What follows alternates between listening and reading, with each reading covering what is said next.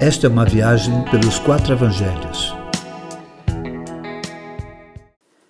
Desconstrução necessária. Jesus definitivamente não submetia às regras religiosas dos seus dias e nem também obedecia aos critérios de escolha de discípulos conforme o padrão dos demais rabinos. Ao passar em uma das ruas da cidade de Cafarnaum, viu Levi, um coletor de impostos, um publicano, um judeu que cobrava impostos de judeus para o governo romano, e disse a ele: Segue-me. Por ser um publicano, Levi não era convidado por nenhum outro judeu para comer em sua casa, e nem mesmo o visitavam. Jesus chama pessoas que a religião não chama, mas quando o faz, não os permite serem as mesmas pessoas.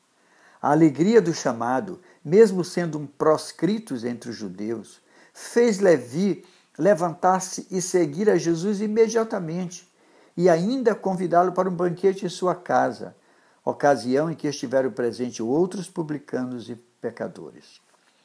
Os escribas e fariseus ali logo julgam a Jesus pelas suas próprias regras religiosas e questionam os seus discípulos. Por que vocês comem e bebem com publicanos e pecadores?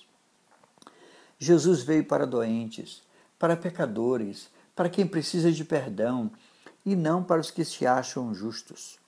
Essa resposta atinge em cheio os escribas e fariseus, pois se viu como justos pelo conhecimento e prática dos rituais da lei.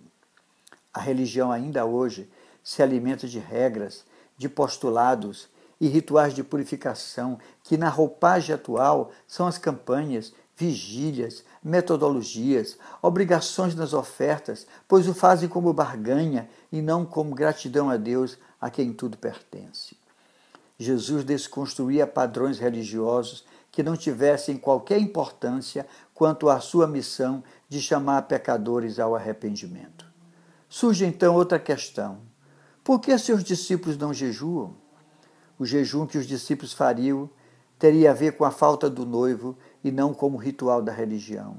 Jejum deve ter motivo pessoal, nunca institucional. É para nos reaproximar de Deus e não para obter coisas. Jesus mostra que o jejum, como prática da religião, é um remendo de pano novo em roupa velha. Era como colocar um adereço religioso no que ele estava trazendo. Jesus é Deus conosco.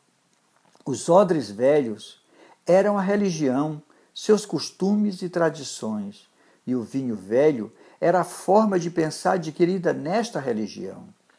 Enquanto isso, os odres novos é uma mente nova, uma nova consciência e não novas estruturas eclesiásticas.